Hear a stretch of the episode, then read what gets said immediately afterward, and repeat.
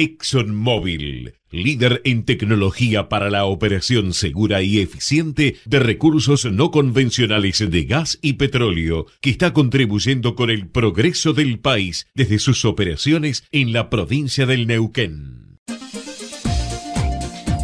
Parque Eólico Arauco. ¿Sabías que un generador de 2.1 megawatts genera suficiente energía para abastecer 2.800.000 hogares por año y el equivalente necesario para regar 2.900 hectáreas de olivos anualmente? Significa no emitir 3.700 toneladas de dióxido de carbono al año. Asimismo, con su potencia de 50 megawatts, permite un ahorro anual de combustible de más de 12 millones de dólares. Parque Eólico Arauco. Presente y futuro.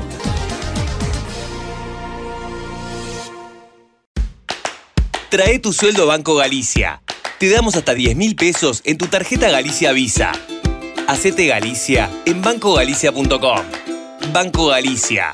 Cartera de consumo. Solo nuevos clientes del 22 de enero al 30 de junio de 2020. Sujeto a cumplimiento comercial ilegal. Más información en bancogalicia.com. Ahorrar energía es responsabilidad de todos. Por ello, desde Naturgy te acercamos recomendaciones para hacer un uso más eficiente del gas natural y de esa forma puedas reducir tu consumo. Así, procura calefaccionar solo los ambientes donde haya gente y a una temperatura razonable. Utilizar el agua caliente solo cuando sea necesario y a la temperatura justa. Naturgy Cuidemos lo bueno, cuidemos el gas. Más consejos en www.naturgy.com.ar y seguinos en nuestras redes sociales. Estudia actuación en Timbre 4. Niños, adolescentes, adultos. Dirección Claudio Tolcachir. Informes en www.timbre4.com.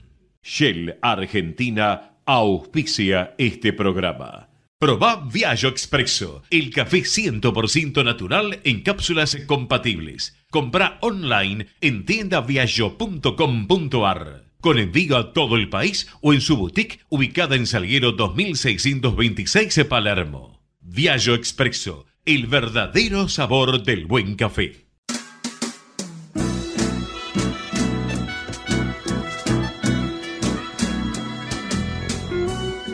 Entrevistas con los protagonistas de la política, la cultura, el espectáculo, la música y el deporte. Un diálogo abierto para pensar desde una óptica diferente. Voces y memoria, los martes de 20 a 21 con la conducción de Hernán Dobri. gritos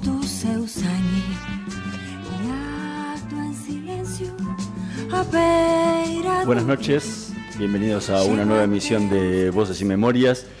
Hoy nos acompaña un guionista, autor, periodista, uno de los autores más importantes de la historia del teatro argentino.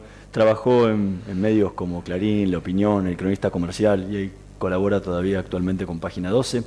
Fue presidente de Argentores y hoy es el coordinador de la Comisión de, Cultura. Es uno de los, de los creadores de Teatro Abierto, preside la Fundación Somigliana, que está encargada de llevar adelante el Teatro del Pueblo. Entre sus obras, que son innumerables ya, eh, está Nuestro fin de semana, La niata contra el libro, Tute Cabrero, El avión negro, La nona, No hay que llorar, No habrá más penas ni olvidos, Los compadritos, El sur y después, Historias de varieté, Definitivamente adiós y actualmente en cartel está Solo queda rezar, que escribió junto a su hijo Mariano en el y que se eh, da en el Teatro del Pueblo. Entre algunos de los premios que recibió está el Conex de Platino, el Hispanoamericano de las Artes Escénicas, el Premio Nacional de Teatro, la Medalla de Honor de Argentores y el FNA, y fue declarado ciudadano ilustre de la ciudad de Buenos Aires. Hoy nos acompaña en Voces y Memorias Roberto Tito Cosa. Muchísimas gracias por estar con nosotros. Muy bien. ¿Cómo, ¿Cómo fue esta experiencia de escribir una, una obra con, a dos manos y no solo a dos manos, sino con su propio hijo? Sí, bueno, una como experiencia fue excelente, excelente, porque bueno, yo me llevo bien con mi hijo, este, pero podíamos llevar mal como autores, ¿no? podía ser. No, nos llevamos muy bien, este, aparte se dio una circunstancia especial porque eh, alguna gente que me conoce, conoce mi obra, dice, ¿qué te metiste con la astronomía? No, Mariano se metió con la astronomía, yo ponía otras cosas, este, y, bueno, fue una, una experiencia feliz, y es feliz aparte porque anda muy bien, la gente lo recibe muy bien. estamos en el nuevo Teatro del Pueblo que nos tiene orgullosos como sala, el lugar donde estamos, en fin, muy bueno. Y, el, y a nivel del proceso de escritura, ¿cómo fue y, qué le cambió de su método de, trabajar de, tantos años? Bueno, en este, primero que decir, en el teatro, porque la gente dice, ¿cómo se escribe? En el teatro es diferente que la novela, no hay novelas escritas a cuatro manos. Pero en el teatro es distinto, hay muchos textos escritos de a dos, este, eh, todo empezó porque yo tenía, yo puse la idea, es decir, yo me imaginaba, empecé a escribir la idea de que un, este, historietista argentino, algo así, salvando la distancia y con todo respeto, como una especie de Ostergel, que este, producía historietas eh, de tipo imaginario, sobre todo con el más allá, con los planetas. Y este tipo, este,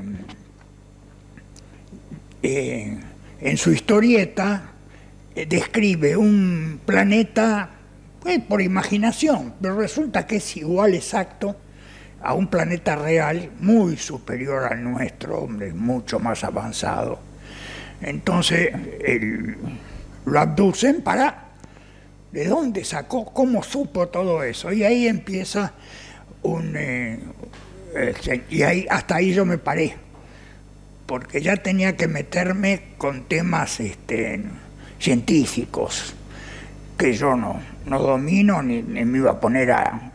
Pero le dije, Mariano, vos, ¿por qué le gusta? ¿Tenés texto? Me dijo, bueno, sí, puede ser. Después le dije, pero ¿por qué no lo escribimos juntos? Y bueno, y así salió tardamos bastante. Eh, si se escribe, sí, ¿no?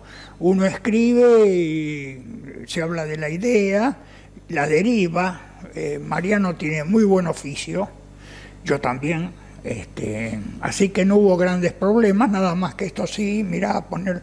Y yo escribía también, pero todo, la, todo lo, el discurso científico, entre comillas, porque a ver si la gente cree que es una obra científica, no.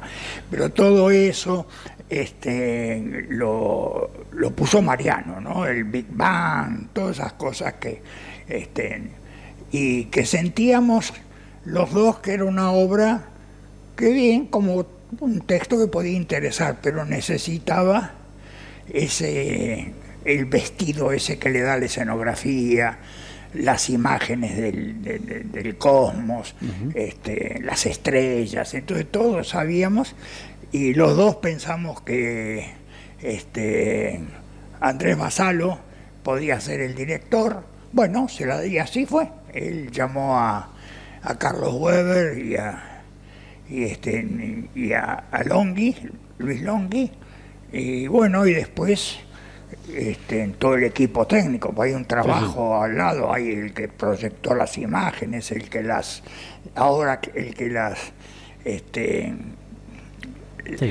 las exhibe en cada función, que justamente es un chico muy joven, nieto de González Tuñón, de Raúl González Tuñón, así que fue muy lindo conocerlo. Bueno, y ahí estamos, la obra arrancó muy bien. Esta obra, Nunca se sabe hasta cuándo. Esta obra tiene una particularidad, aparte, no solo escrita que la primera vez que, escribe en, en, conjunto, sino que es una de las pocas obras que salen del ámbito de Buenos Aires. ¿Por qué, por qué decidió que salir de, esa costumbre que tenía de escribir sobre Sí, a mí el, un día del estreno uno me gritó, Tito, también astronomía, y le dije, a mí eso es Mariano, a mí me saca del mate y de la ginebra y... Bueno, pero la idea, la idea de la abducción, llevarlo a otro planeta era la parte suya. Sí, sí, sí, pero bueno, este, las ideas vienen, vienen, no no, este, se van imponiendo, se empieza una imagen y bueno, y revuelve y vuelve, entonces uno dice, bueno, hay que empezar. Y uno escribe y después, después se va dando cuenta hacia dónde va y bueno, pero no, no, eh, no me preocupa eso a mí. Yo escribo lo que me viene en ganas. lo que siento que esto me gusta, esto puede ser una obra, entonces le meto y o le metía porque ya cada vez cuesta más, pero bueno, este, estoy, este, no tengo problema con estilo, no tengo problema con nada, ¿no? Lo que me caracteriza en general es un poco el humor, porque lo tengo en la vida, entonces es inevitable. Pero no, todo como venga. Y como recién, recién decía que le, van viniendo las, las ideas, ¿Cómo es el método de trabajo? Cuando le vienen las ideas, lo, anota, ah, va, tomando nota de ideas que tiene y después... No, la idea viene con una situación. En general, dos personajes que tengan, tienen un, momento. Eso sí lo escribo.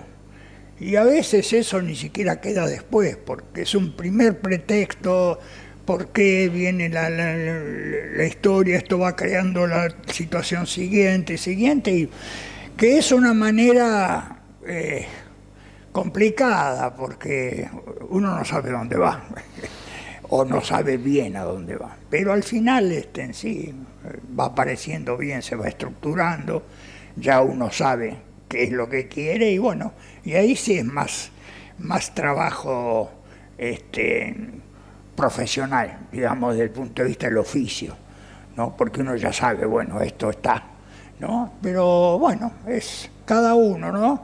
Este, eh, Carlos Omiliana, que lleva el nombre de nuestra fundación, gran autor de, la década del 60 y del 70, desaparecido joven lamentablemente, este, él necesitaba hacerse antes todo el guion, primera escena, segunda, era una manera, yo no al revés, yo me tiro y empiezo y bueno, y ahí voy. Eh, ¿Es de romper mucho? No, tanto de romper no, pero sí de dejar, de, dejar que, descanse un poco.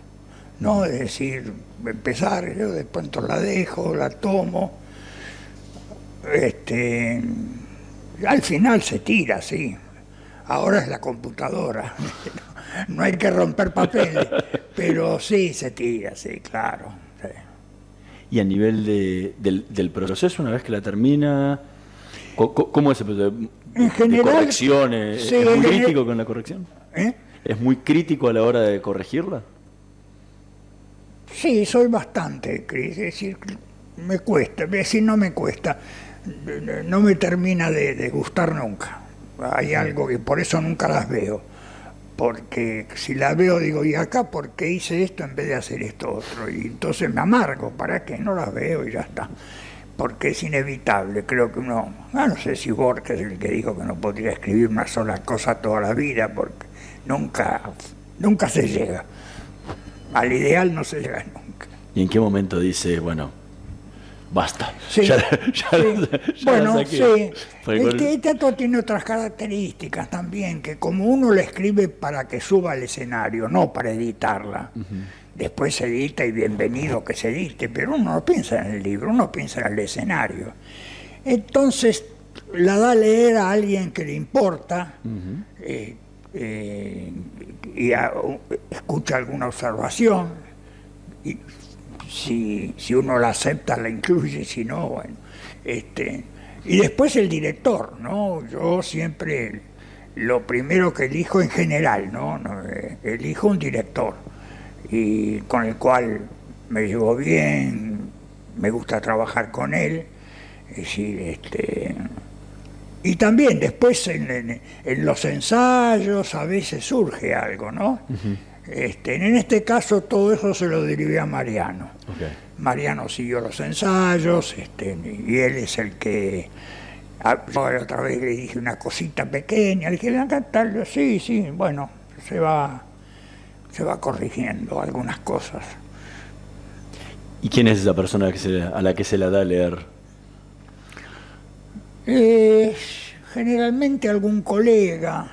a- este, yo tengo, bueno, Jorge Graciosi, que es un director este, que puso muchas obras mías. Este, esta no, pero muchas a veces le doy a leer. Tengo una amiga que se llama Ana Ferrer, actriz, este, autora también, es otra que lee. Es decir, años atrás mi ex mujer también leía muy bien. Pero este, depende, ¿no? A veces nosotros cuando éramos jóvenes eh, teníamos el hábito, pero así, de juntarnos los autores y leernos entre nosotros. ¿no? Con Carlos Omiliana, con Talesní, con este, Germán Rosenmacher unos años hasta que murió muy joven, Carlos Gorostiza, este, esa cosa de escuchar, ¿no? Mirá tal parte, o sí, me gusta, pero siempre algún, alguien quiere escribir algo más. Y era muy útil, era como un taller porque en nuestra época no había tan, no- no- nosotros no sentíamos necesidad de ir a aprender. Después empezó con las escuelas eh, y ahora de, de cartoon para abajo eh, está, lleno de maestros que, que, bueno, que hacen esto mismo, que es este, leer, op- opinar, corregir, estimular, que esa es una cosa importante de los talleres. Con eso ya se ganan eh, este, el, gasto que le, le produce a un autor, ¿no? Que es eso, el estímulo, eso uno no lo precisa.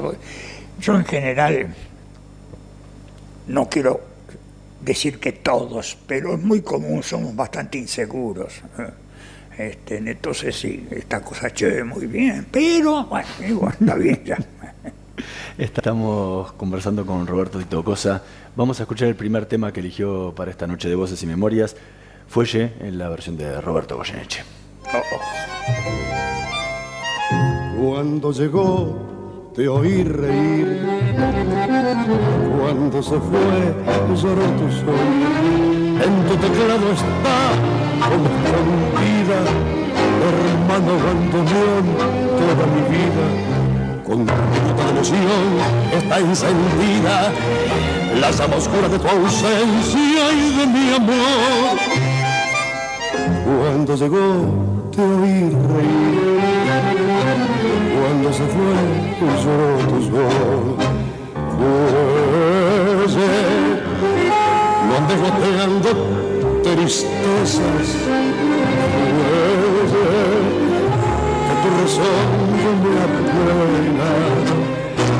Vamos, no hay que perder la cabeza. Vamos, que ya sabemos muy bien que no hay que hacer, que ya se fue de nuestro lado y que a los dos nos ha tirado en el rincón de los recuerdos muertos. Goteando amargura, vamos, hay que saber olvidar.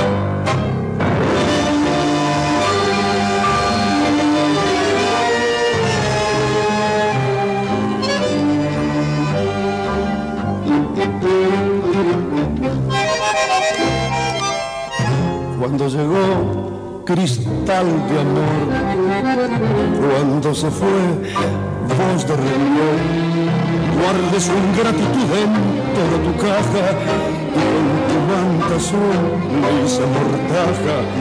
Esa es la historia del castillo de baraja que levantamos a tu arroyo, bandoneón cuando llegó cristal de amor, cuando se fue voz de rencor, fuelle, cuando goteando tristeza, fuelle, que tu rezongo me abuela, vamos, no hay que perder la cabeza. Vamos, si ya sabemos muy bien que no hay que hacer, que ya se fue de nuestro lado y que a los dos nos en el rincón de los recuerdos muertos. Oye, no amargura. Vamos, hay que saber olvidar. Era Fuelle en la voz de Roberto Goyeneche, tema que eligió para esta noche de Voces y Memorias Roberto Itocosa. ¿Por qué este tema? Porque este tema, bueno, soy tanguero, este, y Goyeneche es, para mí eh, es lo mejor. Como, como pasa con Shakespeare, no se puede decir que es el mejor porque está Gardel, pero es el que más me gusta, Goyeneche realmente, y este tango, que es curioso porque este, es el, si no es el mejor, está a la altura, de, y sin embargo no, no es el más difundido, ¿no? Está Malena, lo, lo clásico, y este tango es hermoso aparte, es hermoso. Y aparte era una, y un Goyeneche, Goyeneche joven, ¿no? Goyeneche me puede, sí, en tango. El- hace un ratito decía que, que no, no suele ver las obras eh, que escribe. Sin embargo, eh, en el estreno, en la función de prensa de, de la obra, de la última obra de Solo queda rezar, estuvo. No, yo en el estreno, por primera vez, me senté en un estreno, en la platea. Ahora, yo estoy, estoy en los camarines, fumando. No, no, digo, estaba- estaba- estuvo viéndola, to- Tomando whisky. No, acá me senté porque, bueno, eh, la vejez, viste, ya. Dije, más sí, ya a esta altura. bueno.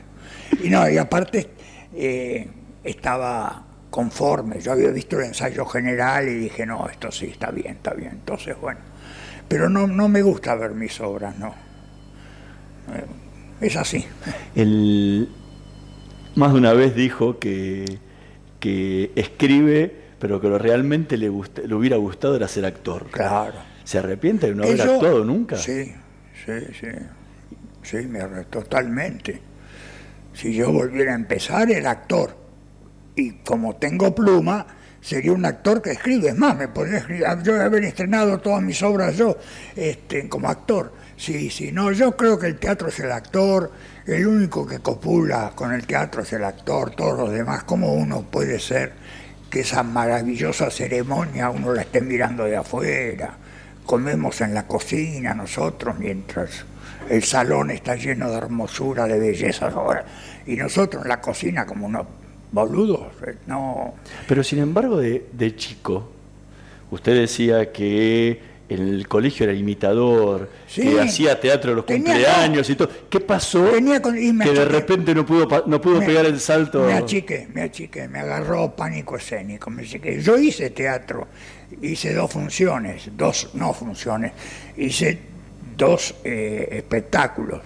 Era muy joven, ahí en, en San Isidro había un grupo este, independiente, pero bastante bueno, eh, y yo hice, hice una obra olvidable, una- un policial divertido, pero que no- ni me acuerdo ya el nombre, y hice en familia, hice el viejo de en familia, es decir, por supuesto con el pelo blanco.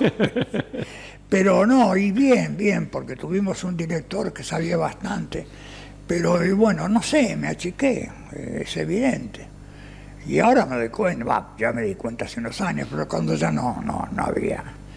Ahora no, no, no, no volvería. Aparte el teatro es, hay que estar todas las noches o varias noches y hay que ensayar. No, ya no. Pero sí, me queda, me quedó, es una, es, eh, eh, es algo pendiente, no es una disciplina pendiente. Pero bueno, ya está. ¿Y con qué soñaba ese chico? ¿Con qué soñaba ser ese chico en San Isidro? Y actuar, sí, sí, actuar. ¿Siempre soñó con actuar? Al principio sí. Después empecé a escribir y bueno, me llevó mucho tiempo en mi primera obra porque ni sabía qué estaba haciendo y de pronto se fue un, un éxito de teatro independiente en el año 64 donde ah, nos reconocieron a mí, a Germán Rosenmagen, a, Sergio de Checo, que escribió una hermosa obra que se llama El Reñidero. Este, en el mismo año salimos los tres y hubo como una especie de, bueno, este, que duró dos años porque después nosotros pasamos a ser los naturalistas, los chatos, porque había que venía todo el teatro del absurdo, todas esas cosas que vienen del exterior, y bueno, es nuestra cultura, es así. Este, pero bueno, seguí, escribí, tardé un tiempo, me golpearon bastante con el tema de, de esto de, que ya era un teatro viejo, pero bueno, reaparecí con La Nona, que es una obra que todavía se está dando en algún lado, este, es una obra muy eficaz. Entonces, este, y para todo público. Y bueno, y, acá estoy. En su casa tuvo dos referentes muy fuertes a la hora del teatro que fueron sus tíos, ¿no? René y, Miguel Cosa. Sí, sí, sí, eran actores de profesionales, trabajaban en, en cine, en, teatro. Después eh, René eh, trabajó mucho en la época del primer peronismo en radio. Era prácticamente el coordinador de los programas de radio del gobierno y eran, bueno, muy importantes. Este, Miguel, el que nadie conoce, los, los veteranos se van a acordar que había un sketch en que Pinocho, eh, Pinocho Juan Carlos Mareco, este, contaba una historia de funebrero y tenía un personaje muy pintoresco que lo escuchaba, no decía más, decía, y su amigo. Y Mareco remataba Azul quedó. Bueno, eso fue, era como hoy ver, no sé, lo veía todo el mundo. Y fue el momento de fama de mi tío Miguelito. ¿Y cuánto influyeron ellos dos en, esa, elección de ser actor? influyeron, influyeron. Yo, por lo pronto, eh, ellos venían cada tanto, pocas veces, pero cada tanto venían a casa y era una alegría, porque traían el mundo de la farándula. Este, eh, Miguelito trabajó las cinco temporadas de Cuando los duendes cazan perdices, que le hizo Sandrini, y llenaba todas las funciones del Teatro Astral de 1100 localidades. La gente hacía, cuando la gente hacía eh, cola desde las 2 de la mañana, las entradas se vendían a las 10 este, para poderlos ver a Sandrini. estuvo ahí cinco temporadas este, y me, nos traían el mundo de la farándula. ¿Los iba a ver? no, eh, pero eso... Eh, de, adolescente pelotudo, ¿no? Eh, intelectual, yo como de haber teatro comercial, esas cosas. yo este,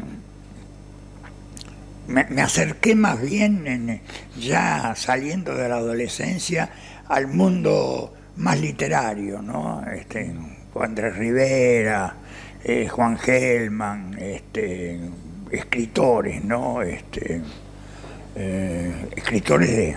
Nosotros también somos escritores, pero bueno, pero no sé hasta qué punto, pero bueno, este, ellos sí, me empecé que mucho, y ahí no sé, no sé, después empecé a escribir, escribí mi primera obra y ya sí, a partir de ahí, bueno, este, me llamaban el autor.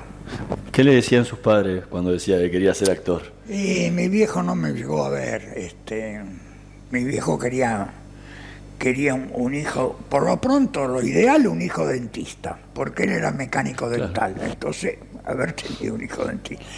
Y si no, médico. Y yo dije, voy a estudiar medicina, ¿no? A la mitad del primer año dije, no, esto no es para mí. No, este, y creo que él en eso conmigo se desilusionó porque murió joven después, no me ahora mi vieja sí, mi vieja me vio la primera obra, segunda, ya me vio como que era un, autor reconocido. Estamos conversando con Roberto Tito Cosa, vamos a hacer una pequeña pausa, en un momento más volvemos con más voces y memorias.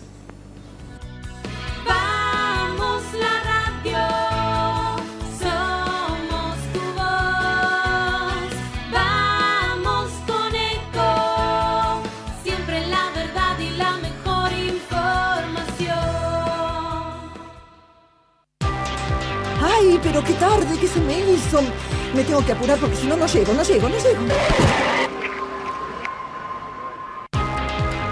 No, pero seguro, ¿qué problema? Eh, bueno, vamos a encontrar una solución. Bancame ahí que en dos minutos estoy con vos. Bueno, vos ahora te tenés que ir. Sí, pero yo quiero hablar de esto ahora. Cuando llegue a casa te llamo. Tres de cada diez muertos en el tránsito son peatones. Cruzá siempre por la senda peatonal o esquina, respetando los semáforos. Allí, todos los vehículos deben darte prioridad. Luchemos por la vida. Descarga gratis de tu celular la aplicación Ecomedios. Podés escucharnos en vivo, informarte con las últimas noticias y entrevistas en audio y video. Búscala y bajate la aplicación Ecomedios. Podés vernos en vivo en ecomedios.com. Ecomedios.com. Contenidos audiovisuales. Conectate con nosotros. Twitter arroba Ecomedios 1220.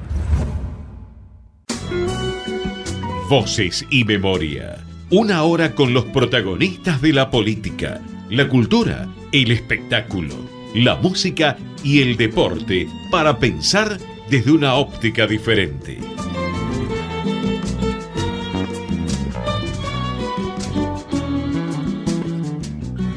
Seguimos en Voces y Memorias conversando con Roberto Tito Cosa. Eh, hace un ratito la nombró, así al pasar a la nona, eh, que fue casi una bisagra en, en- en mi su caso, carrera. sí, Eh, esa obra viene justo después de un periodo donde usted abandona el periodismo. Eh, sí, sí, sí. Cuando- sí, sí. cuando, eh, Sí, se va de cronista a- comercial, Yo ¿no? abandono el periodismo. No, eh, sí, sí, claro. Yo abandono el periodismo cuando viene la dictadura. Claro. Yo estaba en el cronista comercial, que pese a su nombre era un diario de izquierda. Sí. El más, el más de izquierda era, era un, un delirio, pero un suplemento de, mercados y un, un diario, la parte del diario era totalmente izquierdista. Y bueno, sí, me pareció que no, no podía, pude dejar, porque yo pienso en los que no pudieron. Yo como tenía el otro oficio, el de autor, y como con la nona me fue muy bien, este, entonces ya pude abandonar el periodismo y salvo, en- eso fue, en- la nona se estrenó en el 77. Este, y bueno, en medio del horror, este, no hacíamos teatro. En, el, en algún momento dijo que después de que se fue del cronista pensaba eh, irse a vivir a España. Sí, sí. ¿Qué lo llevó a, en medio de todo ese horror que se vivió, a no haberse exiliado y haberse Escribir la nona. Porque yo escribí la nona mientras esperaba. Yo me había notado en la empresa Elma. Elma era una empresa del Estado, de barcos, del Naviera, Estado sí. de carga. Esos barcos de carga llevaban un grupo de pasajeros. Yo me noté. Este, y mientras esperaba ese, escribí la nona, habíamos, nos estábamos en grupo, este, con Carlos Gorostiza, con Somiliana, este, con un escenógrafo que yo quise mucho, muy talentoso, se llamaba Leandro Ragucci. Este, y cuando me acuerdo que, leí la nona en mi casa, Gorostiza dijo, yo quiero dirigirla.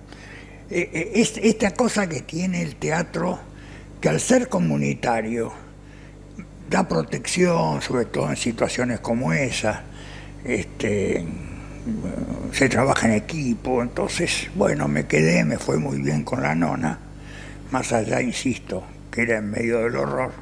Sí, y que le pusieron, le tiraron una bomba molotov. Una bomba molotov, la quisieron prohibir, un funcionario democrático cuyo apellido ya no me acuerdo, la defendió y logró que la prohibieran para menores, pero no este, que la dejaran. Pero bueno, este, subsistimos, eh, tuve esa suerte y esa obra, me- yo siempre digo que la, la nona se come todo, pero a mí me da de comer, porque todavía hay se está haciendo en algún lado, se está haciendo cada tanto, se está haciendo, incluso llegó al primer nivel del teatro este, de París, ¿no? En París hay un director que está radicado desde que era muy joven, que se llama Jorge Lavelli, que dirigía un teatro, diríamos como dirigir el Teatro San Martín, ¿no? Varias salas, oficial. este, y él llevó la nona, y fue allá también en París fue un éxito. Este, pero me, me la pidieron, la pusieron en escena del Teatro Nacional de Escocia, de lo cual no estoy orgulloso porque me mandaron la, la traducción. Yo no hablo inglés, salvo algunas palabras para, para pedir café y esas cosas. Y una amiga me leyó, no me acuerdo si en la página 4 o quinta entraba Margaret Thatcher. Entonces le dije, no, no, hay que tirarla. Total, ¿qué voy a hacer? Yo le voy a discutir, cobraré los derechos y el teatro tiene eso, el autor ha caído mucho en el desprestigio. Antes de tocarla, ¿cómo le vas a tocar una letra a Pirandello, a, O'Neill, a, Beckett, a Brecht?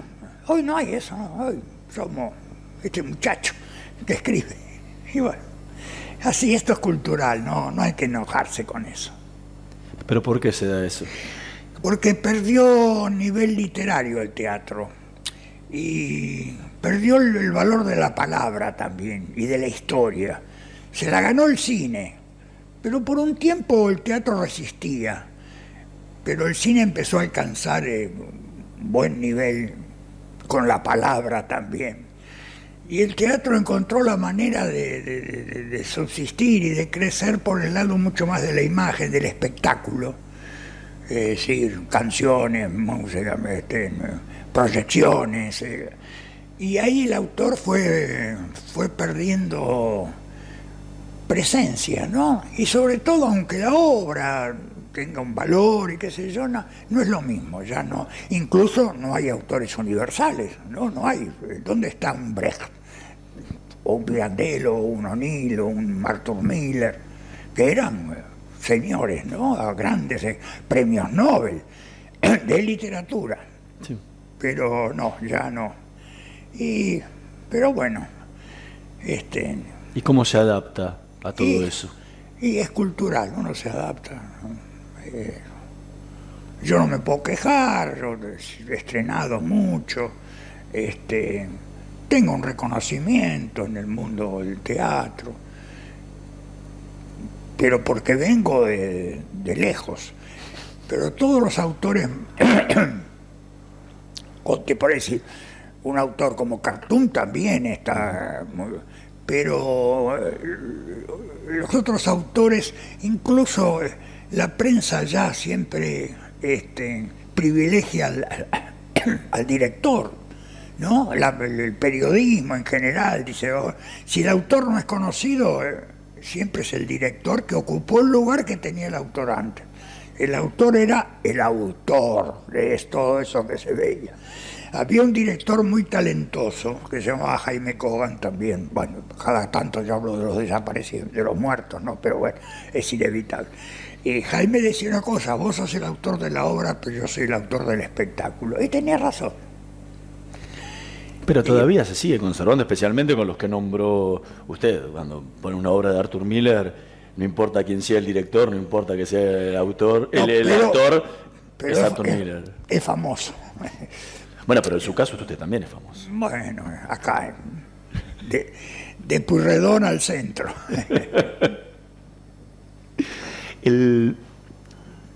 hay una, una, una frase que me que, me, llamó la atención de, sus influencias. Usted dijo que una de las grandes influencias que tuvo a la hora de escribir fue después de haber visto la muerte de un viajante de Arthur Miller y que otra fue Armando Discépolo. son dos personajes diametralmente opuestos, podría decir. uno, ¿Qué le impactó de cada uno? Bueno, yo cuando vi a Miller la muerte de un viajante tenía 16 años. Es decir, era una carne fresca, dispuesta a recibir, a, captar. Y me dio vuelta la cabeza, ¿no? No sé si para escribir, pero me enamoré de la obra, la, la vi dos veces. Había que pagar, teatro comercial, llevé un amigo, este, estaba, después la, conseguí el libro, la leía, tenía una especie de metejón con la este, yo lo de Disépolo es diferente porque Disépolo todo lo descubrimos tarde, tarde. Dejó de escribir en el 34, 35, y recién en el, yo creo que en los 70 se empezó a hablar de él como un autor importante. Y digo lo de Disépolo, yo escribí una obra que se llama Gris de ausencia, que, era disepoliana, yo me acordaba, incluso pensé en, esas cosas que uno piensa, eh, a ver qué haría Disépolo, ¿no? Bueno, eh, es otro autor que me gusta desde ya, no, autores que, que son, que me importan son muchos, ¿no?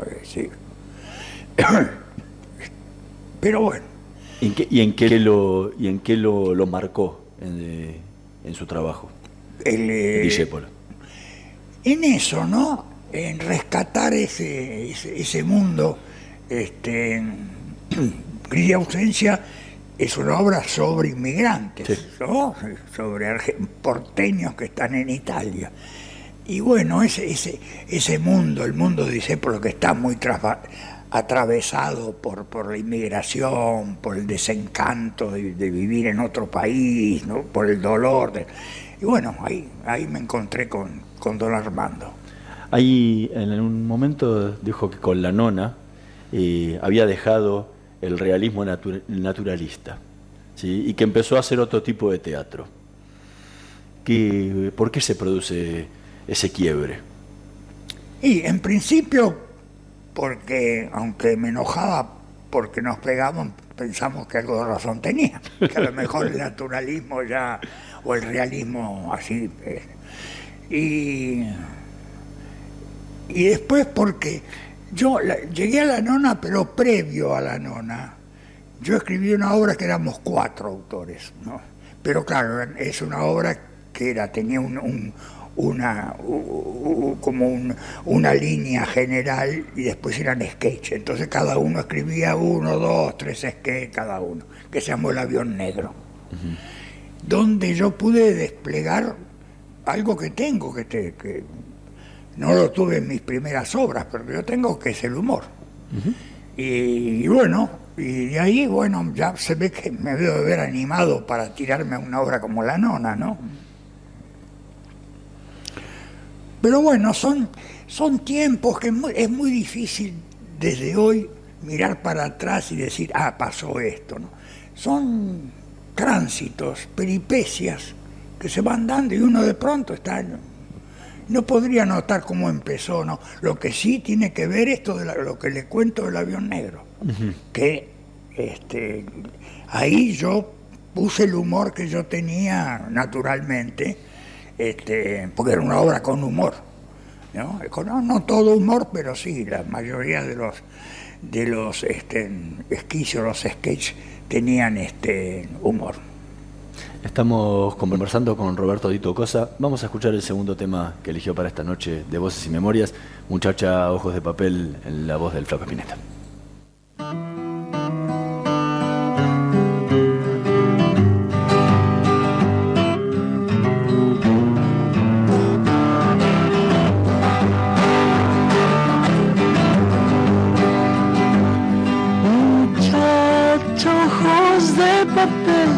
Dónde vas? Quédate hasta el alba. Muchacha, pequeños pies, no corras más. Quédate hasta el alba.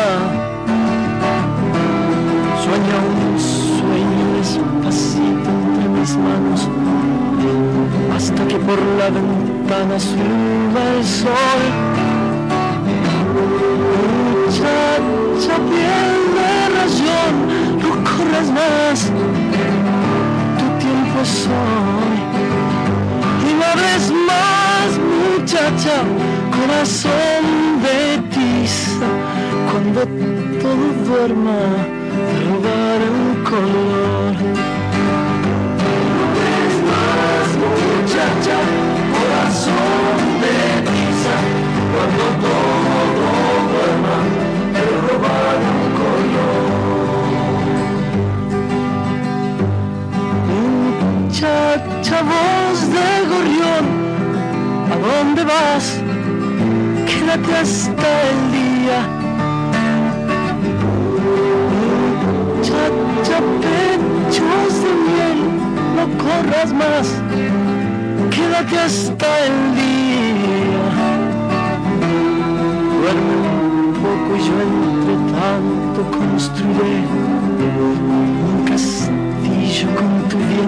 hasta que el sol muchacha te haga reír hasta llorar, hasta llorar. Y no hables más, muchacha, corazón de tiza, cuando todo duerma, te robar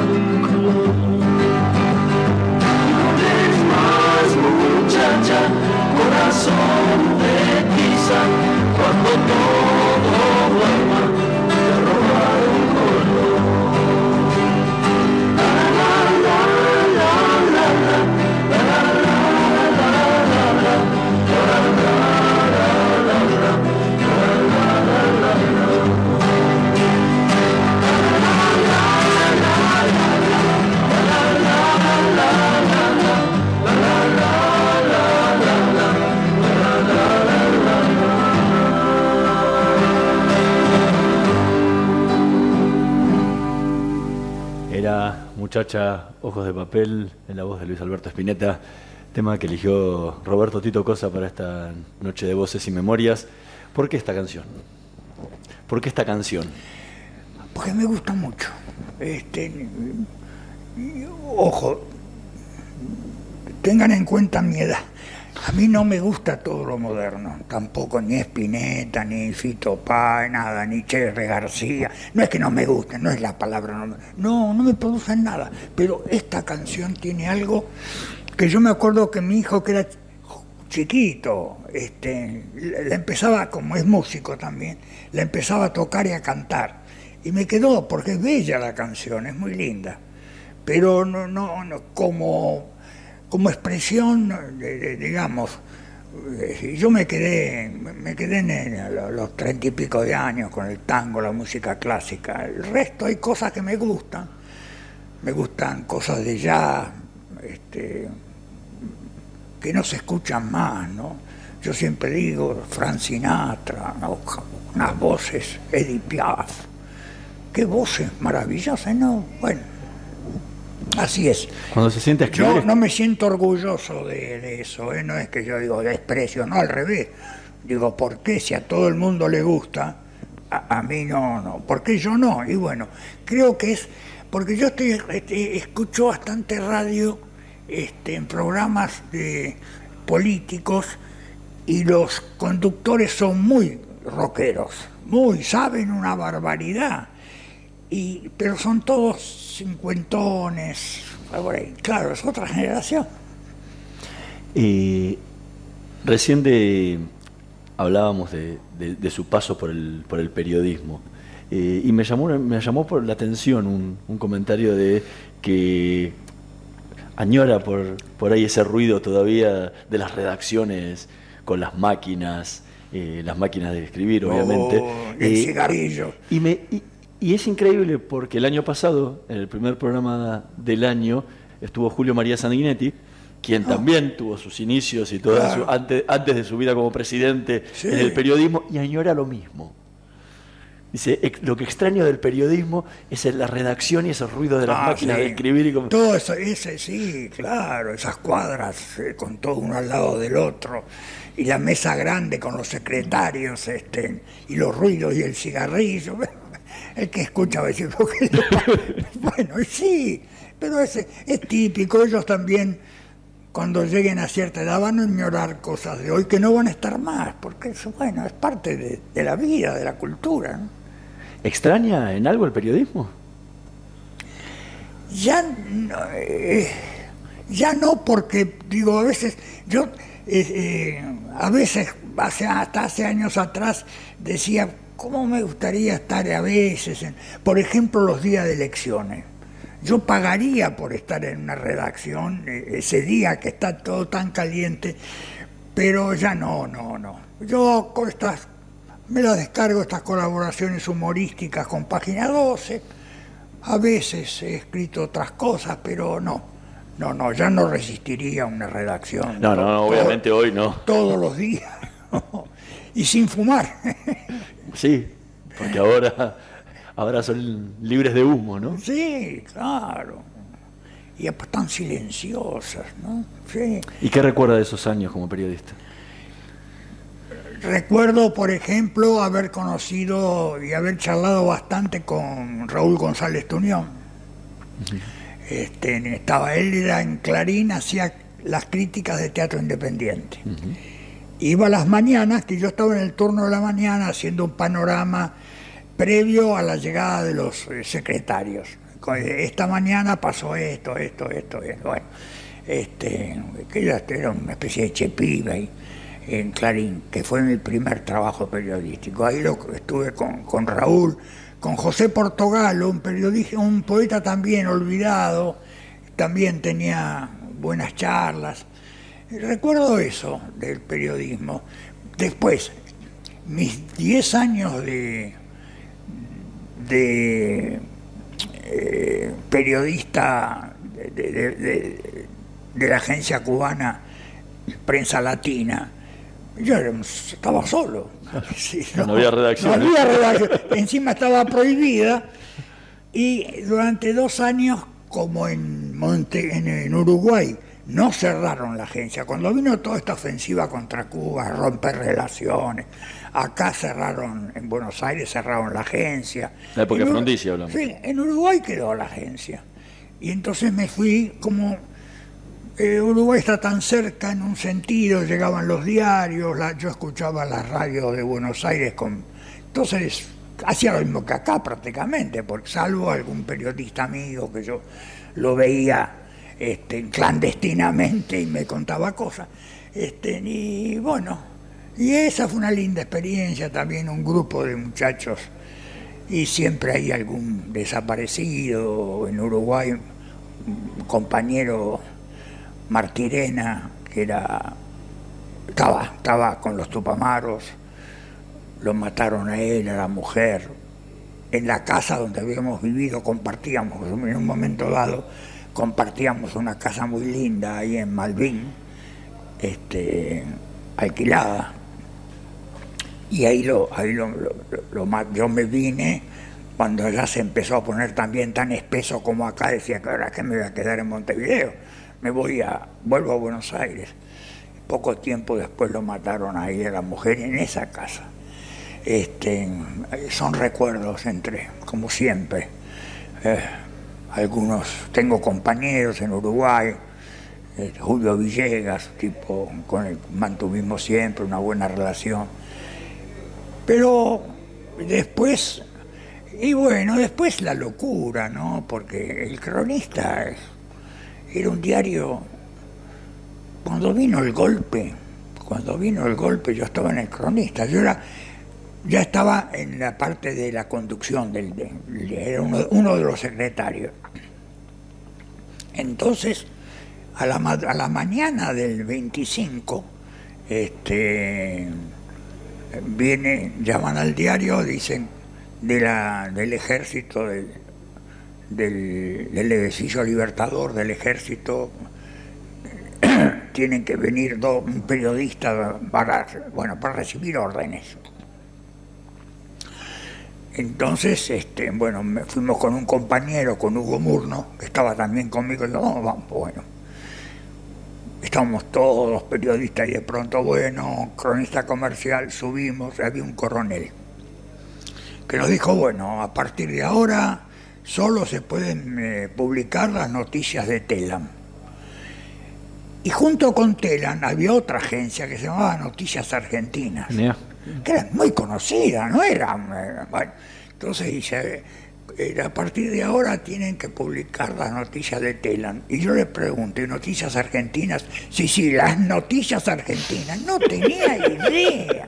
Ese era eh, el coronel encargado con, la prensa. Bueno, es la parte humorística del tema, después todo el dolor y todo lo que ha pasado. Bueno, en fin. Eh, en una, entrevista dijo una frase que me, me impactó mucho Dice, yo soy parte de una generación que fracasó totalmente. Sí, sí. ¿Por qué? Y porque nosotros creíamos que íbamos a lograr una, una sociedad justa, socialista, con matices, ¿no? Pero bueno, pero una sociedad sin un capitalismo, es decir, se cayó la Unión Soviética y estamos en una sociedad hipercapitalista, donde no solo el capitalismo que ya era malo, sino con el, terrible sistema financiero que está ahogando a, los países, a los países más chicos. Este, queríamos, creíamos, estábamos seguros. Yo siempre decía, en el año, de, en el 60, muy monedas, la discusión era cuánto tiempo iba a llegar el socialismo a la Argentina. Cinco años, no, diez, porque veníamos la revolución cubana, como si Cuba había hecho la revolución mucha ingenuidad, este, desde ya cuando uno lo piensa, pero fracasó. En, e, esta parte de la generación, ¿eh? los gerentes de banco no fracasaron.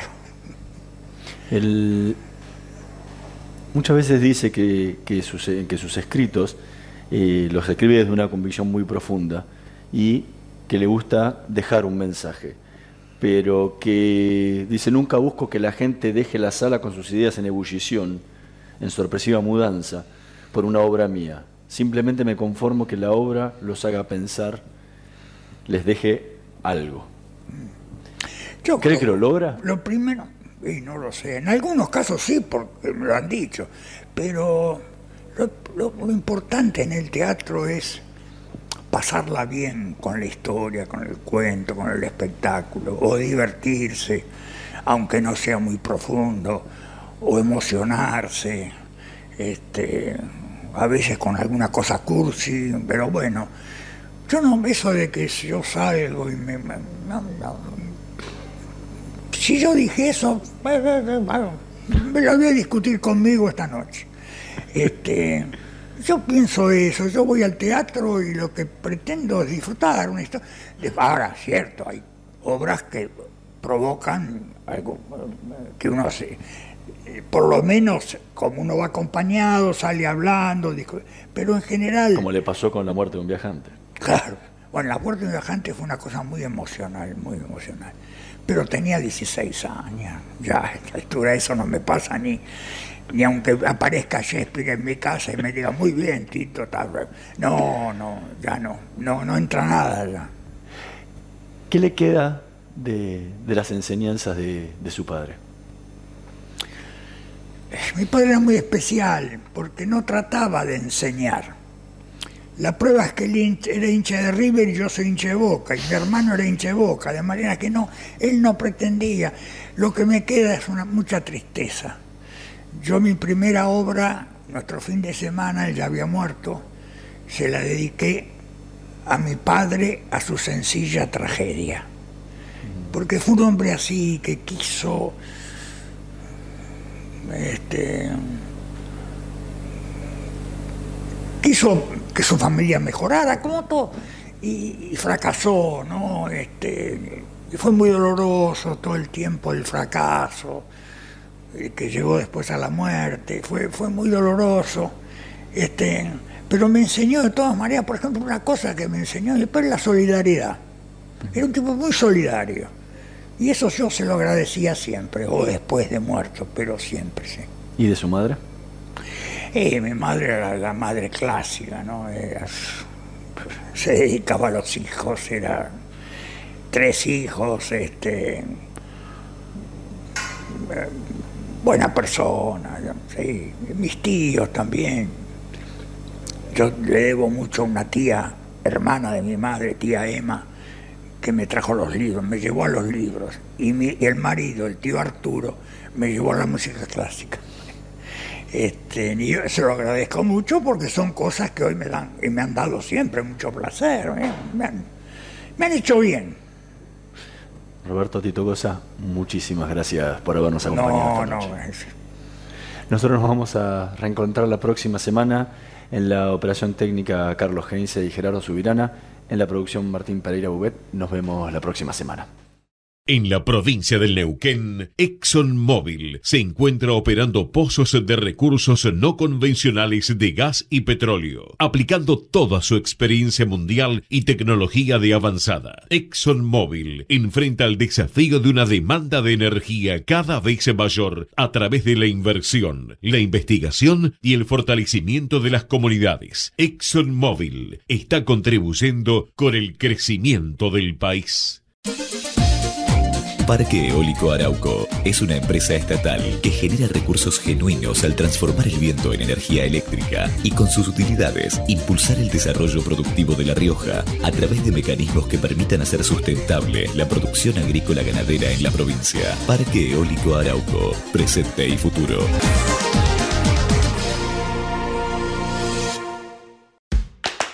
Trae tu sueldo Banco Galicia. Te damos hasta 10 mil pesos en tu tarjeta Galicia Visa. Hacete Galicia en bancogalicia.com. Banco Galicia. Cartera de consumo. Solo nuevos clientes del 22 de enero al 30 de junio de 2020. Sujeto a cumplimiento comercial y legal. Más información en bancogalicia.com. Ahorrar energía es responsabilidad de todos. Por ello, desde Naturgy te acercamos recomendaciones para hacer un uso más eficiente del gas natural y de esa forma puedas reducir tu consumo. Así, procura calefaccionar solo los ambientes donde haya gente y a una temperatura razonable. Utilizar el agua caliente solo cuando sea necesario y a la temperatura justa. Naturgy, cuidemos lo bueno, cuidemos el gas. Más consejos en www.naturgy.com.ar y seguinos en nuestras redes sociales. Estudia actuación en Timbre 4. Niños, adolescentes, adultos. Dirección Claudio Tolcachir. Informes en www.timbre4.com. Shell Argentina auspició este programa. Probá Viaggio Expresso, el café 100% natural en cápsulas compatibles. Comprá online en tiendaviaggio.com.ar. Con envío a todo el país o en su boutique ubicada en Salguero 2626 Palermo. Viaggio Expresso, el verdadero sabor del buen café.